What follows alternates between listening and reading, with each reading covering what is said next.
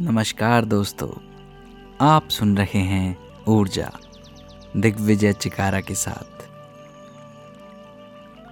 आज ऊर्जा में सत्य की जीत।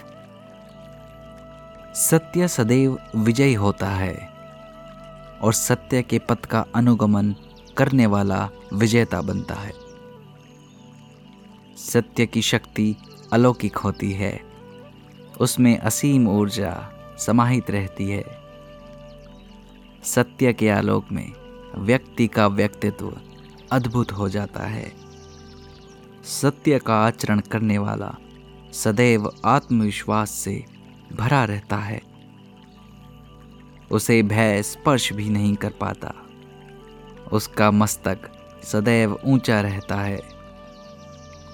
सत्य के मार्ग में विपत्तियाँ अवश्य आती हैं। यह मार्ग कांटों से भरा हुआ होता है, परंतु उसमें चलने वाले पथिक को जो आनंद प्राप्त होता है, वह अनिवर्चनीय है। मर्यादा पुरुषोत्तम भगवान श्री राम ने सदैव सत्य के मार्ग का अनुसरण किया।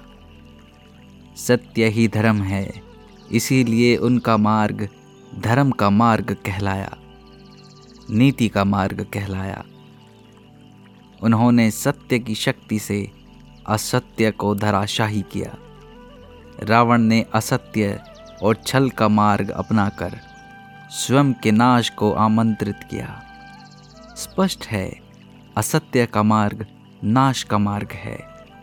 असत्य के बलवान होने पर भी एक समय आता है जब वह असहाय हो जाता है। रावण के एक लाख पुत्र और सवा लाख नाती होने के बावजूद वह श्री राम से युद्ध हार गया। उसके कुल का समूल नाश हो गया। उसके घर में बाती जलाने वाला कोई ना रहा। वह समय रहते सत्य की शक्ति को जो जान न सका, सत्य को असहाय समझना उसकी मूर्खता है। श्री राम सत्य के अनुगामी रहे। उन्होंने सत्य की जीत के लिए अपनी सभी क्षमताओं का प्रयोग किया। रावण के दिग्गज वीर योद्धा श्री राम की वानर सेना के सम्मुख टिक न सके। विजयदशमी का पर्व प्रतिवर्ष हमें सत्य की जीत का आभास दिलाता है। हमें प्रेरित करता है कि हम अपने जीवन में सत्य के मार्ग पर आत्मसात करें। हज़ारों वर्षों के बाद भी सत्य का प्रभाव कम नहीं होता।